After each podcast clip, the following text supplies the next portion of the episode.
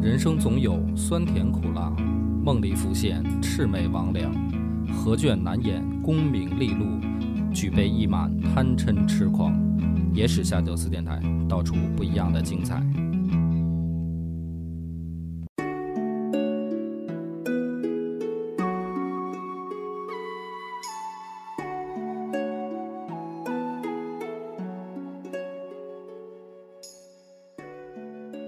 大家好，欢迎收听《野史下酒》，我是主播恶霸波。张偏见，秦佛，今天聊的故事是关于两个人的啊，一个是孙策，嗯一个就是郭嘉啊。为什么聊他俩呢？嗯就是开篇先点个题啊，因为听过《陆九三国》的都知道，我的三国里面最喜欢的人物，可以算成偶像的就是孙策。哦，对，因为我是觉得，呃，孙策这个人，第一个长得帅，嗯第二个呢就是兄弟也帅，就周瑜嘛，他哥们儿，嗯，媳妇儿又好看，哎呦呵，这个就是属于搁到现在也是怎么说呢，就是偶像的级别了吧，嗯就跟那些就是偶像团体似的。你说他跟周瑜他们俩要组一组一组合出道，肯定风靡后汉。 就是 实际上人家在江东也是就是 对吧，就是万千少女的这个嗯怎么说呢，嗯偶像吧。是，江东称二二个人为孙孙郎、周郎，就是嗯搁在现在就是孙大帅哥、周大帅哥这意思。但是这个还是表面的，嗯，对吧？新三国里的演员是沙溢，沙溢啊，沙 溢，沙溢可以，可以嗯可以，还行，我觉得，因为我是喜欢沙溢的那个《武林外传》嘛，嗯里边老白那个还是有点风流潇洒那个劲儿的。沙溢年轻的时候是以帅著称的啊在那个《炊事班故事》里，人家角色叫帅胡，不是他最早是演那个《上错花轿》，啊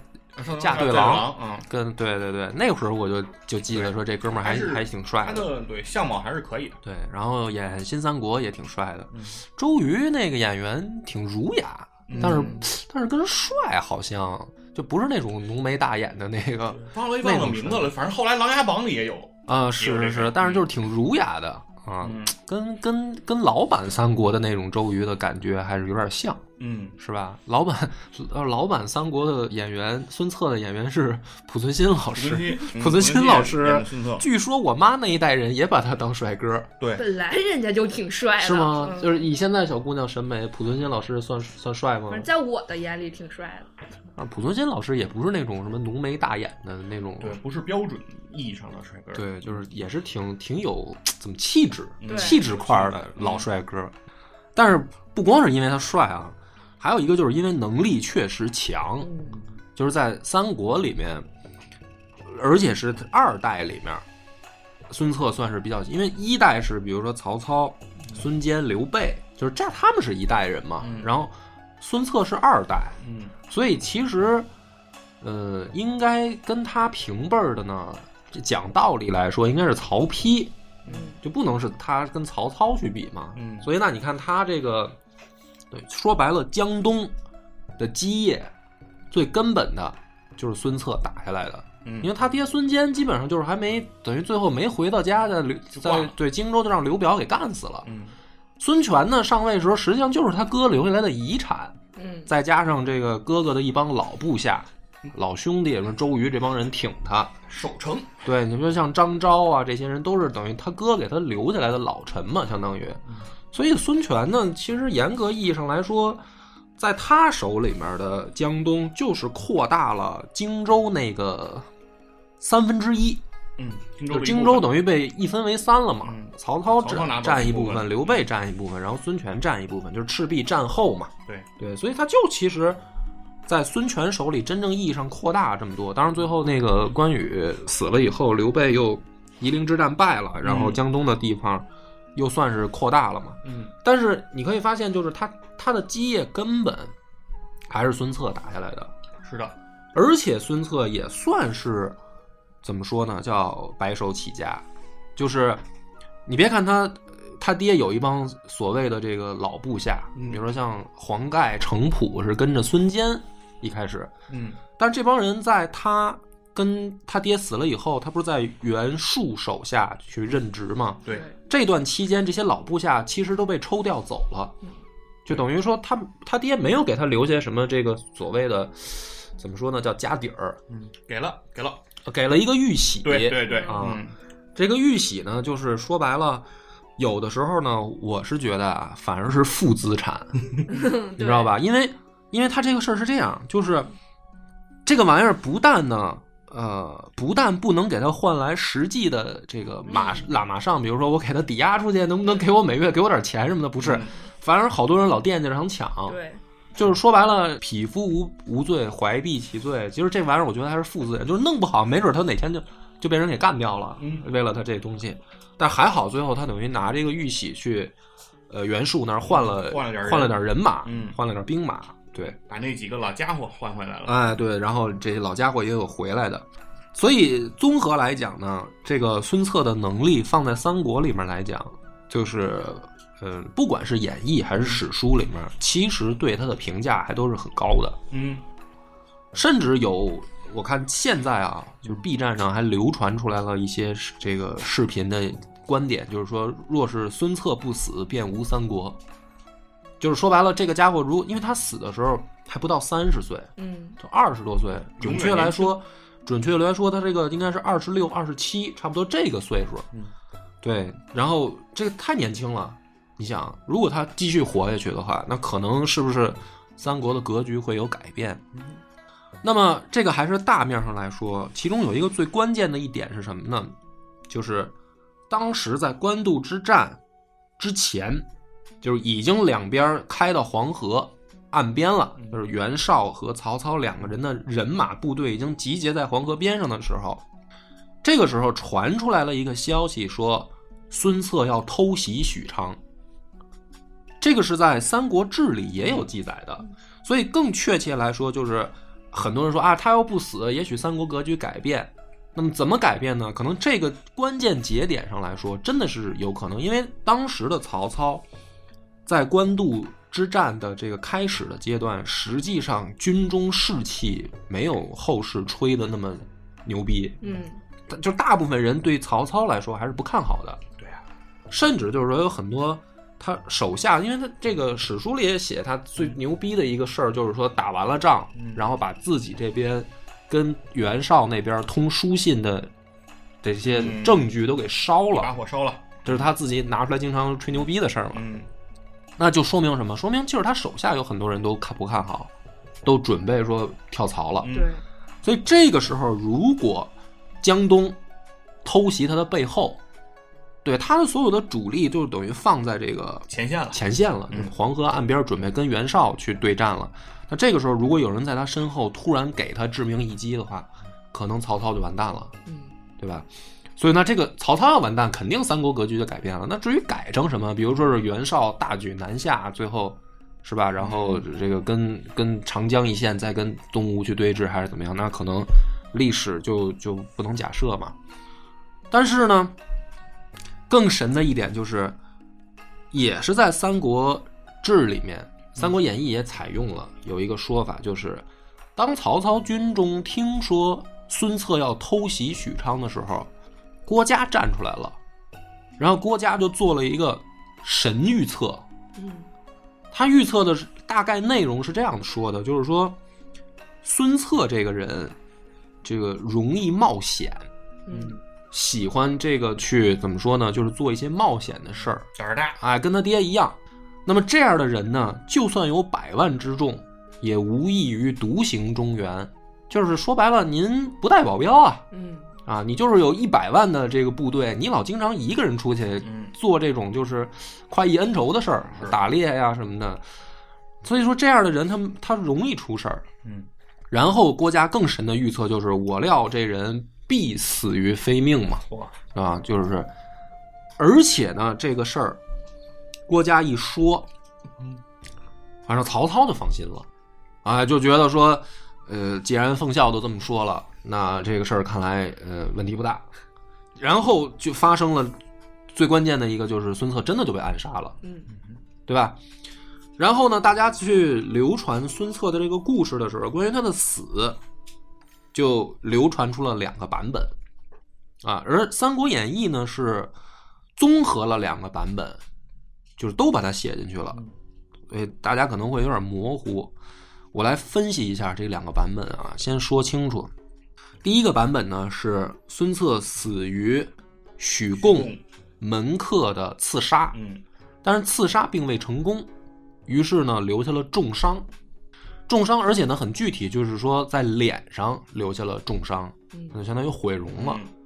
然后呢，孙策回去养伤的阶段，是吧？大夫就说了，说这个呃，最近就是别动气，嗯不要跟人生气，不要跟人这是就是说动肝火，你这调养就行了嗯啊，就能活。结果是什么呢？他看到这个镜子里面自己已经毁容了，受不了了啊，然后窗口迸裂，就是一下就急怒攻心嘛，就是我都这样了，我将来还怎么出去见人？然后就结果窗口迸裂就死了，这是一个版本。另一个版本呢，就更神神鬼鬼的那一套就来了，嗯说等于邪教，江东有一个这个大仙儿叫于吉，嗯然后于吉呢搞的这个就是说，连孙策的部下，就不光是百姓，就是连部下都有信他的，嗯就说这个是半仙儿啊，这大大神来了，然后导致孙策很生气，就非要斩于吉。啊，据说是就是演义也采用这种说法，就是说他妈都出来求情啊，就说这个人不能杀啊，然后孙策也不听兄弟们的建议，就把于吉给杀了。嗯杀了以后呢，说晚上就撞鬼，嗯，做噩梦，然后死了。所以这两个版本嘛，嗯啊、那么这两个版本呢，咱们先来说一下，就是说它记载的是不同的史书里啊，而哪个更可信呢？前一种肯定是更可信的，对，因为于吉的这个死因的这说法是记载在《搜神记》里。那咱们简单来说，你要是非说《搜神记》也算是历史，那就没法再解释了。我觉得《搜神记呢》是有点这种八卦小报这种级别，你就把它顶多顶多算个野史，都嗯传说故事那传说就是对，就是民间八卦故事，你还还行。是所以于吉的这个说法呢，我觉得就嗯、呃就是你你当个乐儿听就行啊，没有必要再加以分析了。嗯但是说他虽然是个乐儿，就是他死因肯定不是因为说于吉诅咒他或者闹鬼这些事儿，但是杀没杀于吉呢？这个事儿可能有一定的史史料参考价值，就是说他是干掉过了这种地方上的闹嗯这种什么叫神婆邪教巫汉的这种苗头儿嗯啊啊，这个我觉得是有有可信的地方的反正不论是哪种死法，都符合人物性格。啊，对对对。那么回过头来就说第一种，对吧？第一种就是死于刺客。那么这个刺客之死的这个谜呢，有的人就开始猜测说这里面会不会有案子，嗯案情分析啊，分析出来呢，说有三种可能。第一种是郭嘉怎么就猜的这么准？嗯对，哎，就会不会是什么呢？曹操集团这边担心孙策去偷袭后方，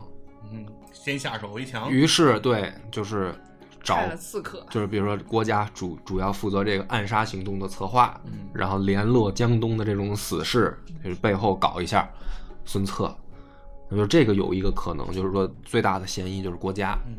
要不你怎么就这么准？你前脚说完，他后脚还就是还而且死法都让你猜中了。嗯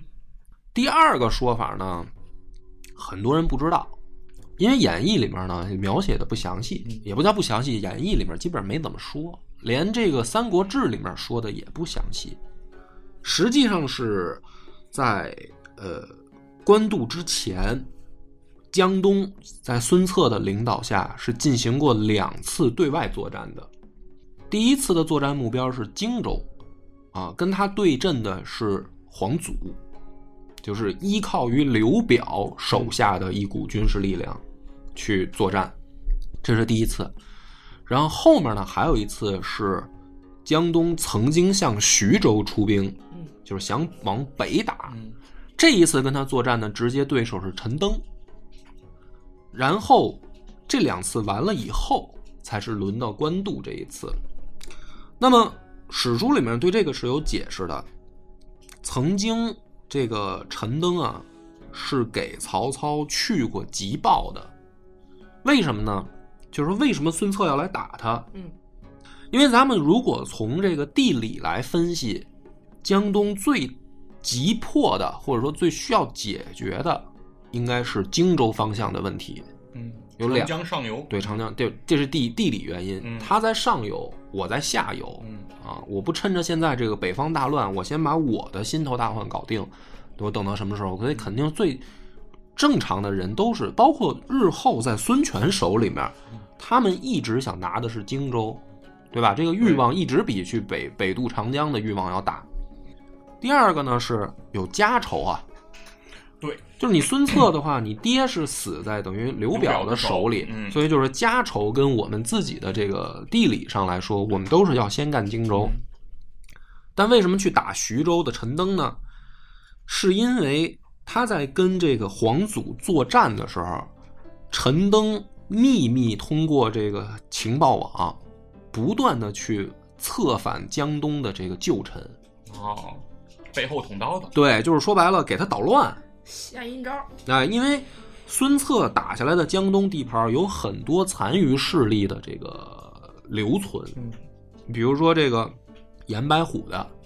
这个就有部下，包括许贡、许贡的这些人，就是原本江东地面上嗯，刘繇什么这些人，对，而且还有山山越，就是山里面的土匪、山贼嗯山贼什么的。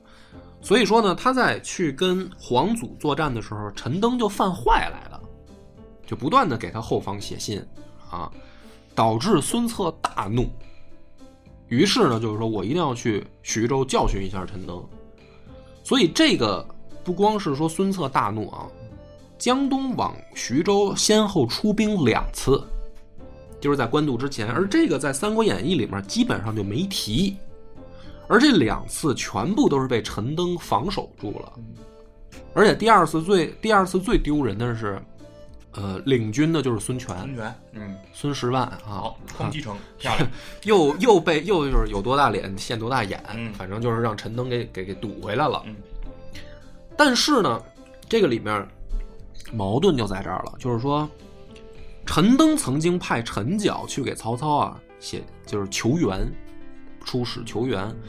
意思是什么呢？就是说，如果我这边就是不不来支援我的话，我很有可能挡不住江东这股势力。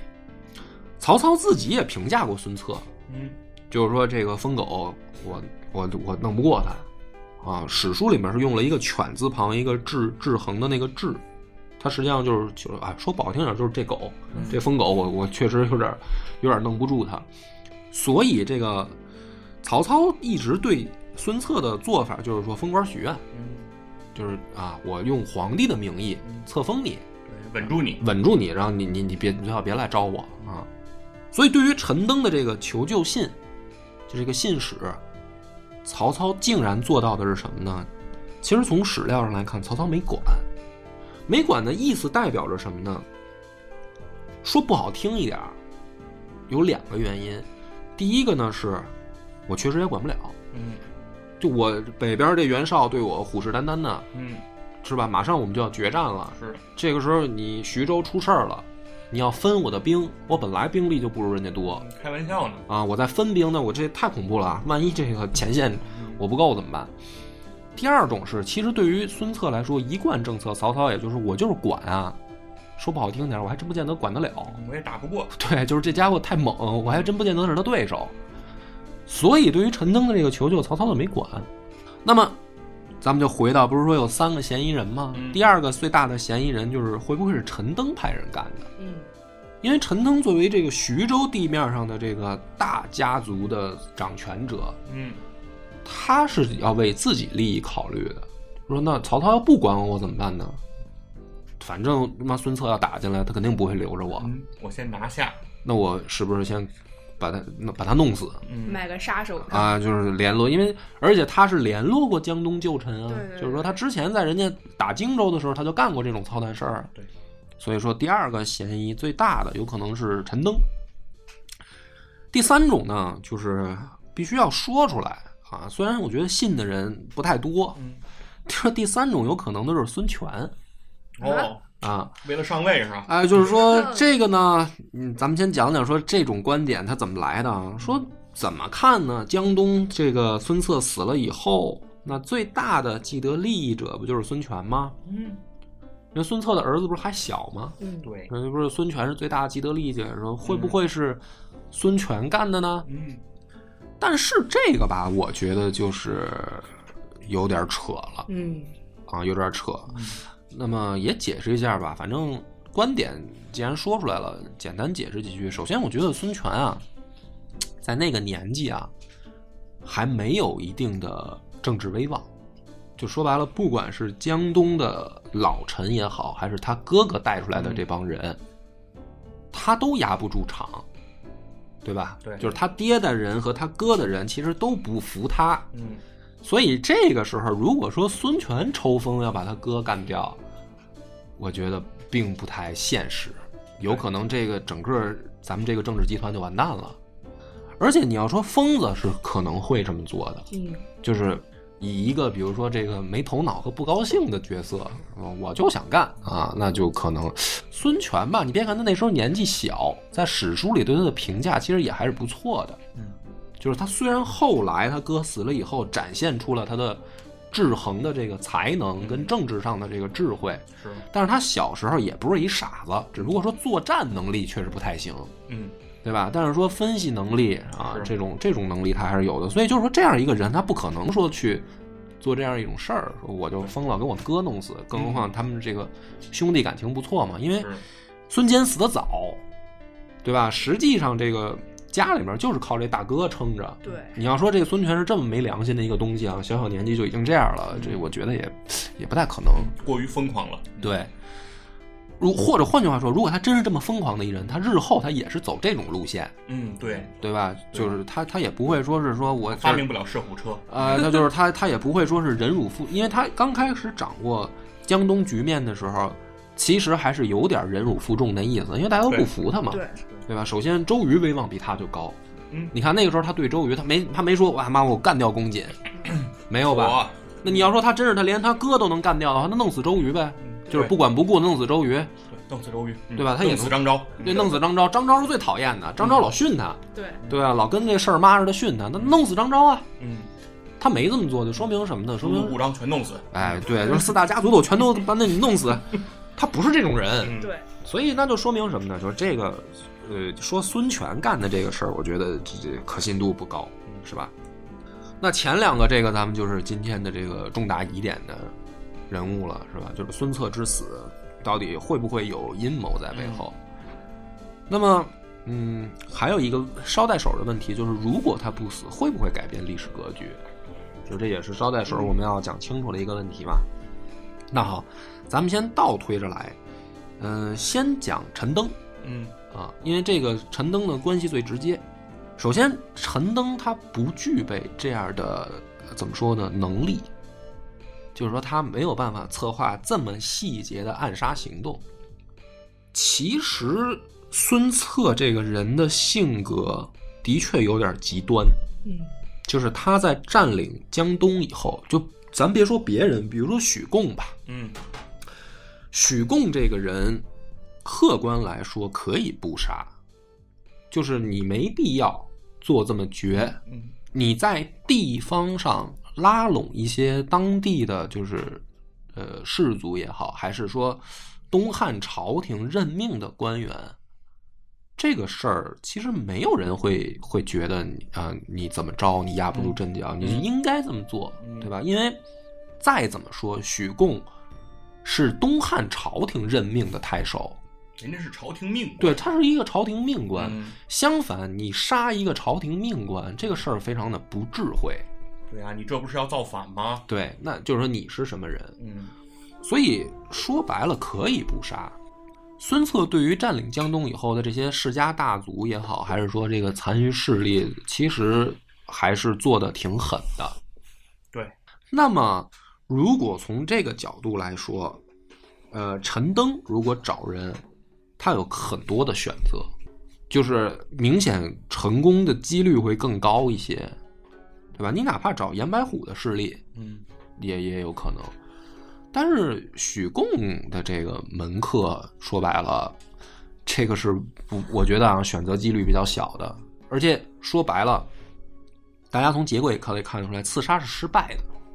对吧？就是换句话说，我觉得这事儿不是陈陈登干的，是原因原因是，如果要是陈登干，他可以把这事儿做的成功率更高一些。嗯，就是以陈元龙的这个这个这个这个智慧能力跟策划能力啊，以陈登、陈规父子的能力是吧？对，就是你说他们是把刘备、吕布、曹操都能玩在手里的嗯玩到这无个浪中这个这种人，他们在徐州的这个怎么说呢？就是能力还是很强的。是，所以当时陈登他的这个最主要的任务是什么呢？是说我怎么在军事上布防，对吧？对，所以从结果来看呢，是，呃，他已经把所有的心思是花在这件事儿上面了。如果说这个人这么牛逼啊，就是前线打仗他能布置的嗯，很好，然后还能再派一支暗杀小队再去策划刺杀孙策的话，那我觉得他后来啊，他就不至于在徐州窝着了啊，嗯就是他会有更大的发展。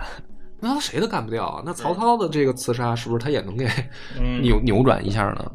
当然了，这也是一家之言嘛。而且我们从这个史史家的观点也发现，就是说历任的这个史学大家，比如说田余庆嗯教授，包括最离我们最近的易中天先生，嗯都对这件事儿就是说呃做出了自己的怎么说看法、嗯点解评读。对，大家都不认为陈登干的，就是说从前辈们来说吧，没有人认为这个事儿是陈登能够策划的。嗯但是呢，有人就认为了，就是说前辈的这些观点里面就分成了两派，就是我们最核心的人物，嗯有一派认为郭嘉还是有可能的，啊，有一派认为就是呃没跟郭嘉没关系，嗯就是孙策自己因为树敌太多啊。死死的这个结果就是嗯也是很很合情合理，只不过人家郭嘉就是看透了，嗯人家就预测准了，运筹帷幄哎，嘛，人家就是猜中了呗，嗯但是并不代表人家策划的。那么我们就说，回过头来就讲讲讲郭嘉啊，呃，我先说我的结论，这件事儿肯定不是国家策划的哦，啊。那为什么他能预测准呢？实际上这个就是我们这一期最核心的，它其实不是预测准啊。那我来讲讲为什么。第一个啊，郭嘉在曹操的众多谋士当中，不是最重要的那一个。嗯曹操手下的这个谋士呢，实际上，嗯，有他的特殊的官职，嗯它有几种，一种呢叫，呃，祭酒，嗯，军师祭酒不是，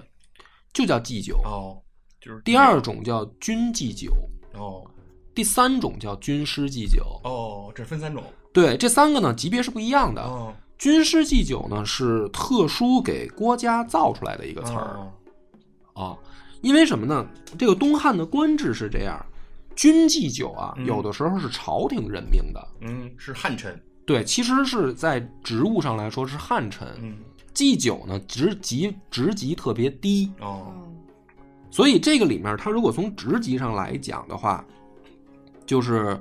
军师祭酒是曹操单独为国家设计的一个，哦你不太好说他的职级有多高。只这个就是说，再看看曹操心目当中有多重了，嗯啊，这是因人设职，因人而定。嗯祭酒呢级别太低，军祭酒级别很高，嗯所以在这个情况下，如果单从职级上来讲，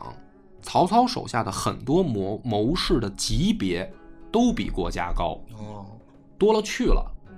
这都。哎，这还都不算上一线的，就是荀彧这些人，嗯就他们的职级就比军祭酒还高了。嗯他是在朝廷里面还任其他的职务，嗯，更高的职务，嗯对。所以就咱们就从那么所谓的不管是什么军师祭酒还是祭酒，这些人在现在叫什么呢？参谋，嗯嗯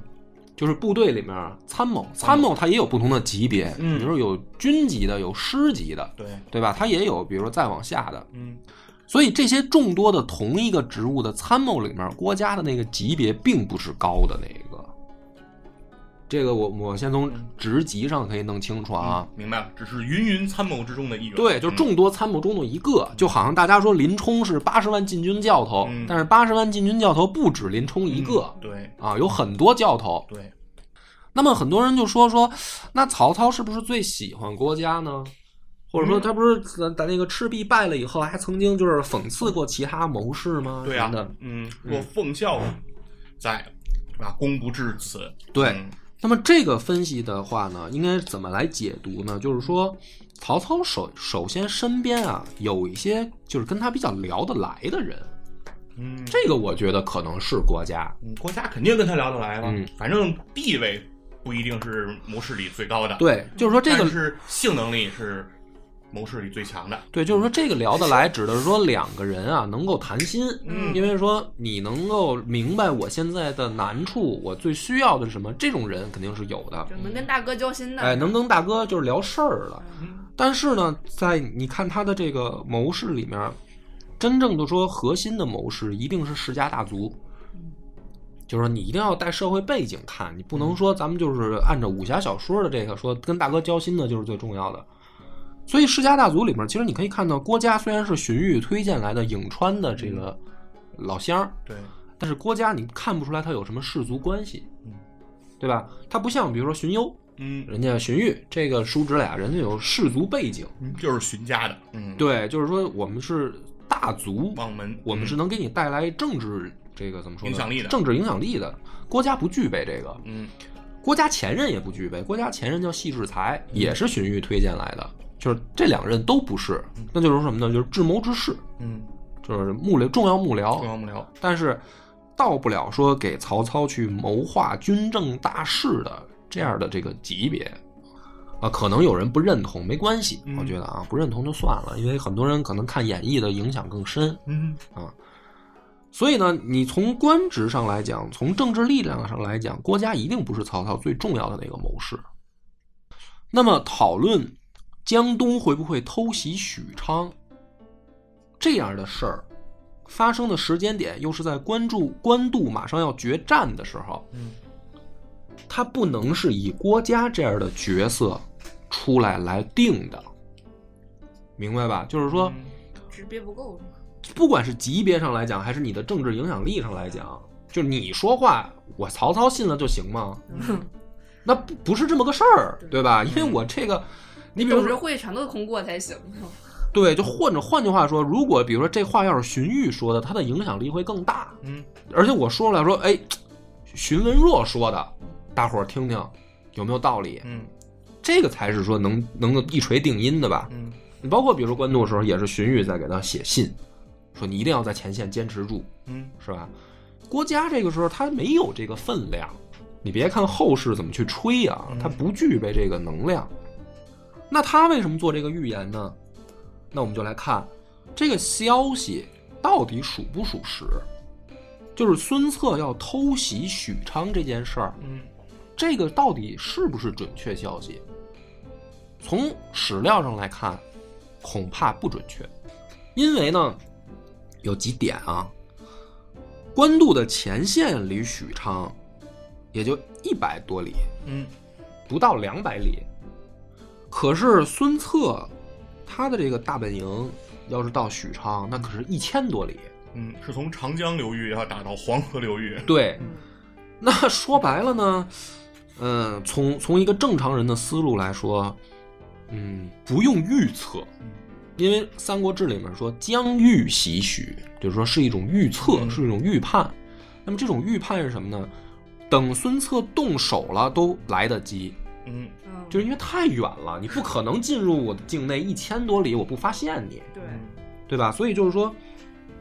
从结果来看，是孙策就没这么做。那么，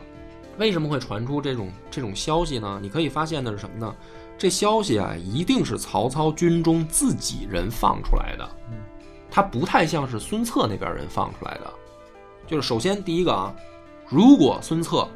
有这样的军事行动，嗯，比如说我已经准备渡江了，嗯那么后面一定会出现结果，就是孙策他的路线啊，我怎么走，嗯我我在史书上一定留下的是，比如就不是说疆域袭许了，而是说走到哪儿嗯，被被被发现了，可能被发现我回去了，对被阻止了，嗯对吧？就是《三国志》这样的事儿也很多，比如说官渡之前，曹操想搞人家袁绍的邺城，就是这么记的嘛，就是我已经到哪儿哪儿，结果我回去了，嗯所以对吧？那孙策没走这条路。第二个是，如果这个孙策要打的话，他也是打徐州，这个是案例在前，嗯那徐州你还没搞定呢，你就想偷袭许昌，这就是那就感觉就是孙策就像个没头苍蝇一样，一会儿打一下荆州，一会儿打一下徐州，一会儿就想又想去直接打到许昌，那他到底要干嘛呀？所以这件事儿一定是曹操的阵营的人自己放出来的揣测，揣，对，它是一种揣测，而不是孙策正经的军事行动已经已经被侦测到了。嗯嗯那么这种揣测呢，就有两种可能，嗯第一种是什么呢？徐州方面放出来的消息，目的是什么呢？吓唬曹操，嗯，就是你背后啊要有事儿，你背后这个家伙你得防。嗯那么大哥，你看是不是我们帮你嗯，对在徐州这儿把把他挡住，牵制牵制住他更好？对，赶紧不然的话回来我徐 州，对，因为我们我们你要是不给我们支援的话，我们我们牵制不住他，可就奔许昌去了，嗯对吧？那么这种有可能反而是陈登那边放出来的消息，而且的确啊，他派陈角到曹操那儿也是把这个事儿就说到这么严重了。对，另一种可能是什么呢？就是曹操自己阵营里面有这种预判，嗯就是说江东有一股势力，我们要不要我们要不要防御他一下？对，就是阵营里有一帮人啊，他不想打袁绍，嗯，或者说他没有办法拗过这个曹操要跟袁绍决战的这个事实，嗯，但是呢，他总在旁边呢捣乱，对，嗯会不会有这种人？嗯打不了，打不了，打不了，我，哎，就是说我们这有很多的问题还没有解决，大哥啊，嗯我们有很多的困难嗯，啊，其中一二三困难里边有一个，比如江东这股要不要提防，对是，甚至比如刘表要不要提防对对，嗯大哥这个项目先不着急上马啊，啊？ 对，那这这种是很有可能的。嗯对吧？所以说呢，如果在这种情况下，郭嘉站出来说这个话呀，就变得说尤为重要了。为什么呢？是这个神预测做出来以后，是不是说我们要不要管的问题？是我们堵我们阵营里面的人的嘴，嗯它就不是像我刚才讲的说，它是一个军政方向上的大策，说必须得，比如说荀彧这样的人出来，咱们一块儿商量了。就是咱们阵营里边吧，有一些部门经理忒讨厌，嗯老在那儿呢，就是哎呀扯闲篇儿，然后这个导就是说导致我们军心涣散。好了，这个时候这个奉孝你你你来判断一下，嗯，然后奉孝做一神预测，对吧？ 对。然后这个时候大家你看嗯啊，这奉孝这么说呢，你们就别胡说八道了。对，就是替曹操说这句话，对，其实这嗯个话就说白了，就是荀，就是郭郭奉孝郭嘉替曹操说的，嗯所以曹操一听说，嗯，有道理。因为什么呢？因为就是说，我就没必要去防他，嗯，没错，所以我就是搞这么一个，结果没想到这事儿就这么巧呗，就是他还真被刺客给暗杀了。那就是说，如果孙策不被暗杀，其实这个郭嘉这话扔这儿啊，如果没发生啊也，是稳就定军心，就被对就被淹没在历史里了。就没人再提了，因为曹操每次打仗啊，都有这些人出来，就是有一波人出来说这问题那问题，然后就需要有一帮郭嘉这样的人出来，什么十胜之策嗯，时胜时败，啊，就给分析说从道德方面攻击袁绍嗯啊，然后再从个人生活作风问题也攻击吧，就是人们说袁绍那边也这样，找一陈琳说你们家祖上三代都是王八蛋嘛，就是他身边一定是有这么一帮人的，对，这帮人不是说真的说，哎，咱们就是制定一下防守的这个策略什么的，不是，他就是为了打嘴架的。嗯专门制造舆论的，对，然后这样的舆论其实很多。对，然后郭嘉呢是比较幸运的那一个，就是官渡也让他预测准了，孙策的死也让他预测准了。那你这种不吹牛逼，就是是损失的事儿，为什么不拿出来吹一下呢？就是说，你看我身边有这么一个天小天才，但是这其实我觉得史料是这样的，就是说你要这么看啊，他身边有很多这样的小天才，每天做出各样各种各样的预测。对，但这个小天才运气好，因为对他还没有到预测错的时候就死了， 哎，对，就是他都准了啊，所以这个是我觉得就是郭嘉的预测的来源，它准为什么准确，是吧？就好比说那个咱们不是我记得有有一年是什么预测足球比赛吗？嗯，章鱼保罗，啊，就是那章章鱼那个时候还有一种就是邮件儿接收邮件儿说哪支球队胜，嗯嗯对吧？其实后来大家发现是什么呢？就是说这个邮件儿呢，可能一开始发给一百个人，嗯，然然后后五十个人，五十个人说这个 A 赢，五十个说 B 赢，然后比如说 A 赢了，然后他就接着给五十个 A 的发，说下一场，然后又是 A 谁赢谁 B 赢嗯赢，对。国家就是这个意思，我觉得，就是说他是这个大预测的众多人里面，他准了的那一个，嗯而且肯定他阵营里面还有好多人说说的想法不一样的。那么返回头来，郭嘉的这个预测，我认为是就是说封自己阵营里面的嘴和鼓舞军心用。嗯，那么反过头来再说孙策，孙策有没有可能打到许昌呢？其实也没有。这个在史学界，就是说前辈们的嘴里也是分成了两派意见，有的人认为可以，有的人认为不行。那么认为不行的人呢，提出了三个重大因素。嗯第一个是，呃，荆州上就是上游荆州的问题没有解决，所以孙策不可以远征。啊，你你如果清朝出，因为你要偷袭许昌这个事儿，你不是小股部队能干成的，对，肯定要主力出击啊你。肯定是主力出击。你主力出击，清朝出动，人家上游动手怎么办？嗯，对吧？你解决不了。然后其次问题是，嗯，徐州方面你还没解决，对吧？你这个也是你不能倾巢出动的原因。第三个就是你内部派系还有这个残余势力在捣乱，嗯有有此三点，前辈们就说了，说以孙策这样的能力，他是不可能冒进做这种危险的军事决策的，对，对吧？而且从动机上其实有问题，嗯是因为什么？你要打许昌，你的最大的诉求是什么？对吧？你史最大书的里面诉写的求很清楚，嗯以曹操那边放出来的口风是打了许昌，嗯然后把献帝迎回江东，嗯，或者说在淮河流域给他给他迁都了。哎，对，但问题就在这儿，就是说，如果你的目的是挟天子以令诸侯，嗯有一个最大的问题就是，你孙家人当年拿传国玉玺，嗯自己个儿给眯了，对，对吧？你孙文台拿到传国玉玺之后，跟盟主说，我有病，嗯 要走，啊，对吧？然后呢，这个袁本初问说，你是不是拿着东西了？嗯啊，然后哦，就是没有，死不承认。 对吧？对你，那你后来你又把这个玉玺给了袁术，对吧？换了这个兵马钱粮，然后再来起事嗯就。说白了，你嗯对汉室就没那么尊重。哎，没错，就是说白了，你孙策就是说曹操有可能迎天子，嗯你孙策啊打你们家的这个政治集团的这个利益的根儿上啊，你们就从来没动过这想法。，没错，你们一直就想着，要么是自己称帝，要么就是割据，嗯，对吧？所以你对汉室从来就没有这种敬意。这时候你说要迎天子，对你面对献帝，你多尴尬嗯你呀！不可能说得出来这种话。嗯那么还有一个问题是什么呢？就算你有这心，比如说我们之前都误会孙家了，嗯，孙家可能是自己留着玉玺准备给皇帝用啊。我就一直就是想迎天子，我这儿就是留个章，我准备好，好吧？我们之前误会你了。嗯那问题是什么呢？你迁的都，迁都你迁得动吗？嗯因为什么呢？呃，两汉的这个两都就是长安、洛阳，这个是政治中心。你要是把这个洛阳附近说迁到许昌，这个我们还能理解，还能接受，就说在当时那个环境下的人啊，还能接受，因为毕竟离得不远，而且洛阳一片废墟了，嗯让董卓都烧没了。嗯那你说迁到许昌吧，这个大家还能理解，因为其实你没有远离政治中心。嗯，但是您要说迁到江南，这事儿他就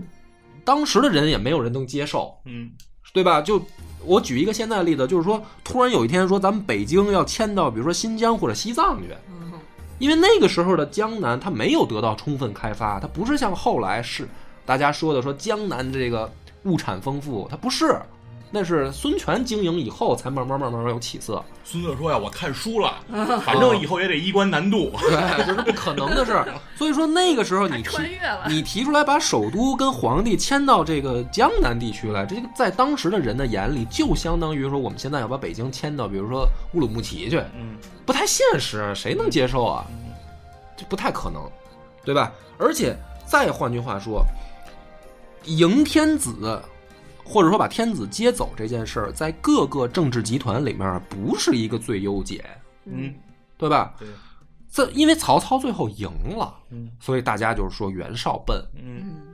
但是你问题是在那个时、那个时间底节点、那个时代背景下，大家可都认为是袁绍能赢。嗯，袁绍手里面没天子，大家也一样觉得袁绍这仗能赢。对，所以谁手里有天子这件事儿，不是那么重要。再换句话说，曹操也不是第一个挟天子的，嗯对之前董卓就挟过，嗯对，后来李傕、郭汜也挟嗯嗯过。再往下就是这些小军，什么杨奉这些人也有机会携来的。这帮人是什么呢？把皇帝抓在手里，最后反而成了众矢之的。嗯那董卓死多惨，是为什么呀？就是说大家说他权臣嘛，没错就是说你欺负皇帝，所以我们就要弄死你，我们就就觉得你是坏人。李傕、郭汜也是啊，他们手里也抓住过皇帝，所以把皇帝抓在手里，在当时那个时代不是一个什么最优解，更何况是说江南的这个孙家。他们的政治集团能提出这种主张吗？说咱们奔袭一千里，去许昌把皇帝接过来，你不是疯了吗？人家河北人都没这么想，你你扬州人这么想，这不太可能吧？嗯所以从动机上来说，从作战难度上来说，呃，从这个内部的问题来说，孙策其实都不具备这个可行性。嗯对，嗯那么再换句话说，今天的扣儿我基本上讲到这儿就解清楚了。第一个，孙策的死就不是什么阴谋，因为那个时代门客遗风还在，嗯为了主家儿报仇嗯，在当时是被人家觉得说牛逼的一种行为，被歌颂的，是就就就是你是条汉子，是条好汉，对，是这种这种意识。所以孙策又在江东杀了那么多人，这里面冒出几个说我要嘖当这种给给我主公这个报仇的这种英雄好汉的这个不意外，啊，不是一个说非常偶然的事儿。那么这个跟阴谋就扯不上边儿。嗯第二个，郭嘉的这个神预测，是吧？我并不认为是说他已经能够预测精准到这种程度，而是说他必须要说这个话。嗯，没错，前线就要打大仗了，我必须有这种人来帮我稳定军心，堵住这些乱七八糟的人的口。啊，至于他到底死不死于刺客这件事儿不重要，对吧？对只要有人说这个话就行了。对，而这个人比较巧，恰好是郭嘉而已。嗯第三个就是孙策就算不死，他也无力北伐。就是说，三国的格局也不会说像大家想象的说，哎，就会不会就变了，对呃，把汉献帝迎到江南去，或者迎到淮河流域，然后曹操被人被袁绍消灭了，然后天下二分，呃他们再把荆州干掉，然后最后再可能来个什么决战，赤壁决战是变成袁绍跟孙策，嗯这个就想太多了。就是孙策尽管能力非常牛逼，但是他做不到这种程嗯度。而且以孙策的性格吧，早死晚死也得死。可能在这刺杀之前，孙策如果有九条命，也都用了八条了。嗯对对对，就是说打他打仗就是这个性格。他们家五人出身，嗯就是武将这个家门门风如此，他爹也是这么死的。嗯，勇敢，对，就死于勇敢嘛，死于单骑追敌的这这种这种事儿，对就是他就是不死于这个什么所谓的门客，没准哪天可能就死在战场上了。对，他这个勇敢的基因，感觉完全的就传传给了孙策。家风对，然后呢，到孙权那儿感觉就留的不 多。是因为毕竟孙权岁数小，是就是说白了，真正上阵打仗的时候，孙权还太小，嗯，就是那你没办法，你比如也说，可能吓着了。老爹和老哥都是这样的，是嗯我自己得谨慎点儿。嗯，所以这个咱们今天讲到这儿，我觉得就是综合综合来讲吧，就是孙策之死这个谜团，我觉得就讲清楚了。当然也欢迎这个有不同意见嘛，啊，因为其实这个案子一直在史学界，也就是但凡看三国的啊，都比较热，都喜欢讨论一下。所以今天我们就说一个野史下酒的这个版本吧。嗯哼感谢大家的收听，拜拜。我们的微信公众号叫“柳南故事”，柳树的柳，南方的南。如果还没听够的朋友，欢迎您来订阅关注。